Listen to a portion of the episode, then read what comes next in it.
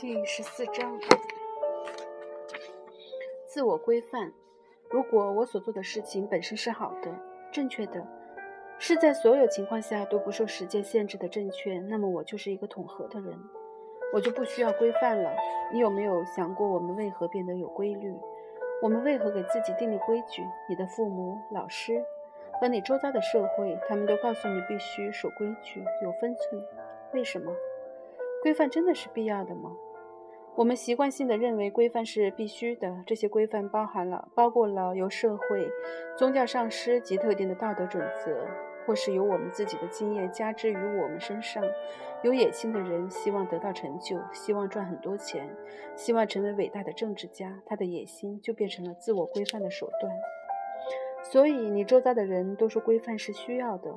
你必须在特定的时间上床和起床，你必须读书、通过考试、服从你的父母等等。你究竟为什么要有规范？它到底是什么意思？它意味着调整你自己去适应某些事情，不是吗？为别人的说法去调整你的思想，抗拒某种形式的欲望而接受另一种，顺从这个习俗而不顺从另一种。你不只是在表面上顺从、压抑或跟从。在心底深处，你也奉行了。这一切都是规范的含义。多少世纪以来，一代接一代的老师、上师、传教士、政客、国王、律师以及我们所存存活的社会，都告诉我们，规范是必须的。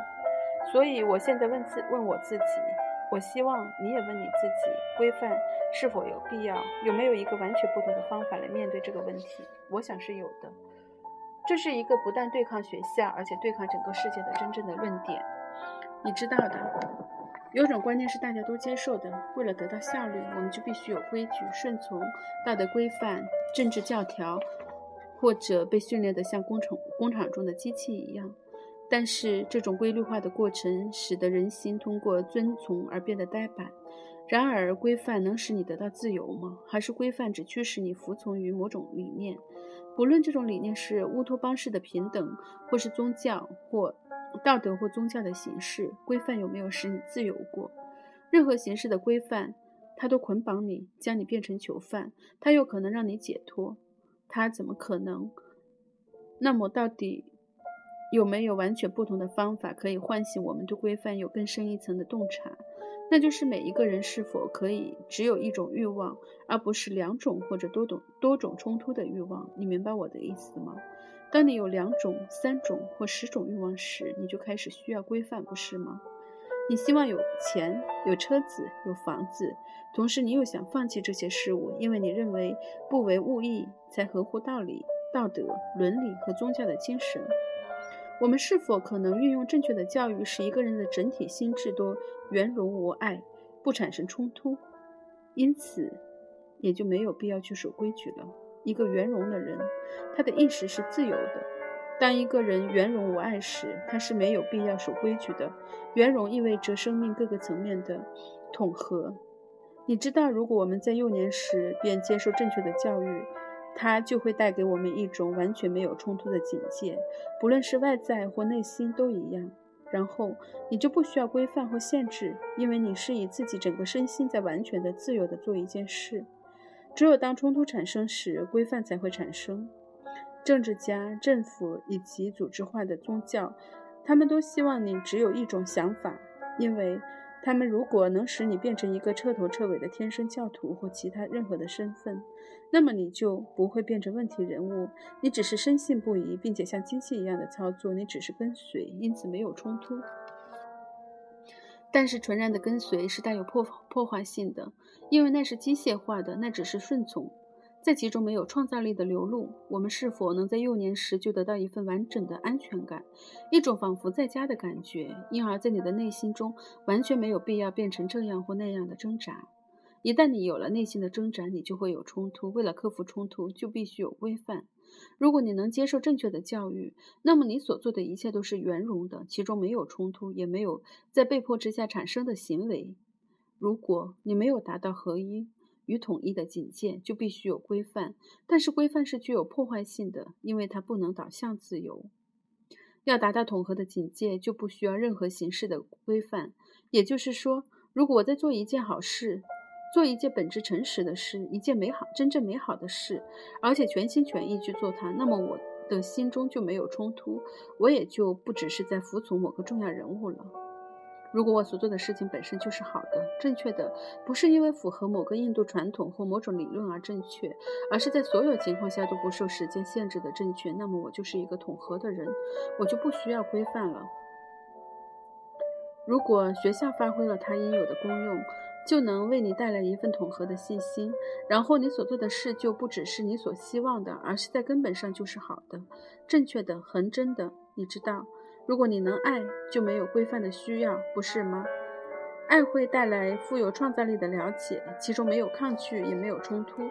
但是，要在爱中得到这种彻底的统合，你必须有深切的安全、安全感和自在感。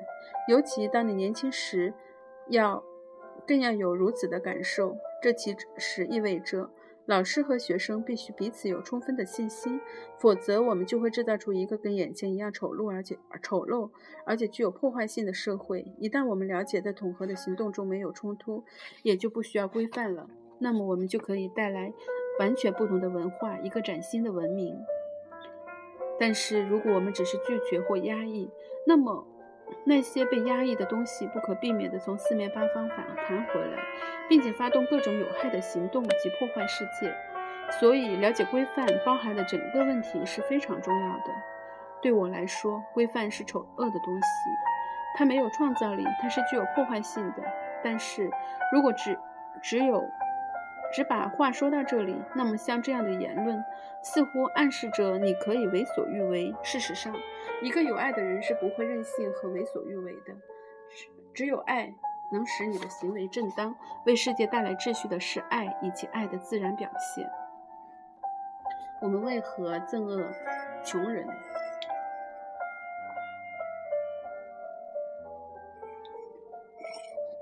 我们真的憎恶穷人吗？我不是，我并不是在责难你，我只是在问你：你真的憎恶穷人吗？如果你是，为什么？是否因为你有一天也可能贫穷？因为想到彼时的惨状，所以你抗拒他？也许你不喜欢穷人污秽、污秽、肮脏、肮脏、邋遢的生存方式，你不喜爱不整洁、没秩序和卑贱。于是你说：我不想和穷人产生任何关联，不是吗？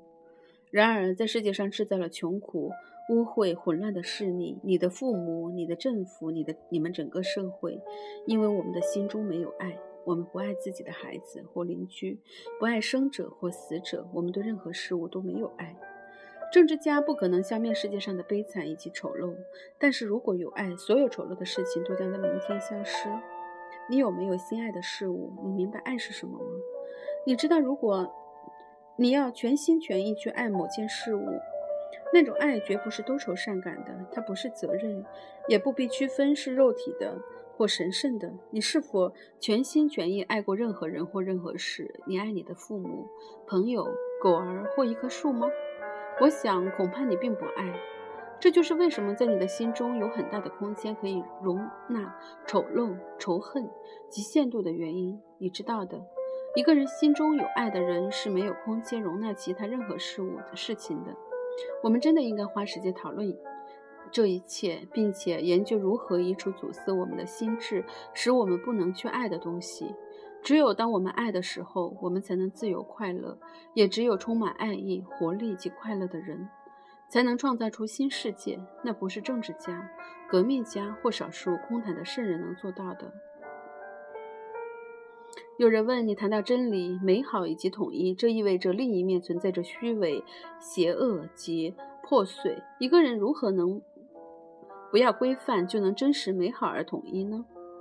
换句话说，如果有一个人，一个限度别人的人，他要如何才能不在规矩的束缚下摆脱限度？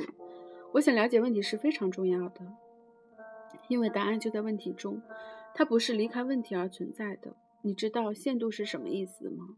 如果你很好看，你穿得很得体，穿戴着美丽的头巾或纱丽，而我也希望打扮成那个样子，但是我没有能力，所以我羡慕。我羡慕别人，因为我想要你拥有的东西。我想跟目前的自己有所不同。我想和你一样的美丽，所以我羡慕你。我想要你的好衣服、雅致的房子和高高在上的职位，因为我对自己的现状不满，所以我想要和你一样。但是如果我了解自己不满的原因，我就不会想跟你一样，或想要你拥有的东西了。换句话说，一旦我开始了解自己是什么，我就永远也不会和别人做比较或嫉妒别人了，因为我想改变自己，变得和别人一样，所以嫉妒就产生了。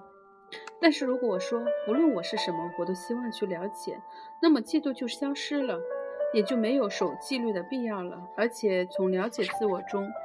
统合就产生了。我们的教育环境及整个文化都坚持我们必须变成某某大人物。我们的哲学家、宗教和圣书所说的也都一样。但是我现在看来，想变成某某人物的过程潜藏着嫉妒，意味着对自我现状的不满。其实我们应该了解一下自我到底是什么，弄清楚自己为什么总喜欢和别人做比较，为什么总想要变成某某大人物。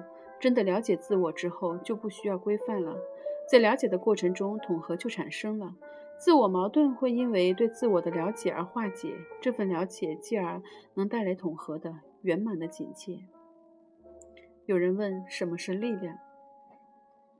世界上有机械化的力量，有由内燃机、蒸汽、电力制造的力量。有树木潜在的力量，它使树枝循环，然后产生树叶，还会使人思想清明的力量，这些都是力量的各种形式。力量以电、光、原子能等一切的形式出现，那么它们本身都没有什么问题，不是吗？但是人类为了侵略及暴虐的目的，为获取一些东西而利用它们，这样的力量在任何情况下都是邪恶的。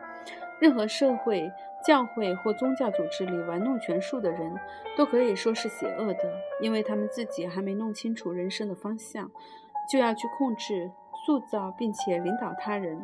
全世界的各大组织与小型的社团中都有这种现象。但是如果一个人心思清明、不惑，他就不会再做领导者，于是他自然没有权利。因此，了解人类为何追求权力是非常重要的。父母对孩子用权，太太对丈夫用权，或者丈夫对太太用权，一个人是否能能活在世界上却不渴求权利，不求影响或剥削他人，不求自我的权利，也不求团体、国家领导者或者心灵导师的权利，因为这类形式的权利都带有破坏性。但会给人带来种种悲剧。如果我们心中有美善、体谅与关爱，邪恶的力量就会消失，因为这些品质都具有超越时间的效果。爱对他自身而言就是永恒。我们为何求名？你可曾思考过这个问题？我们想成为有名的作家、诗人、画家、政治家、歌唱家是为什么？因为我们实在不爱自己所做的事。假设你爱唱歌、画画、写诗，如果你真的爱做这些事，你不会在乎自己是否有名。希望有名的事华而不实、微不足道及无聊的，没有多大的意义。但是，因为我们不爱自己所做的事，我们就想用名声来充实自己。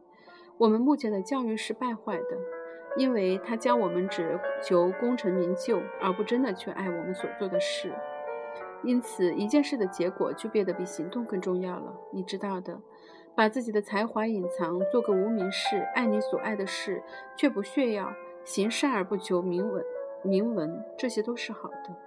如果这些行为不会使你有名，你的照片也不会在报上出现，政客也不会登门造访，你只是一个活得默默无闻却富有创造力的人。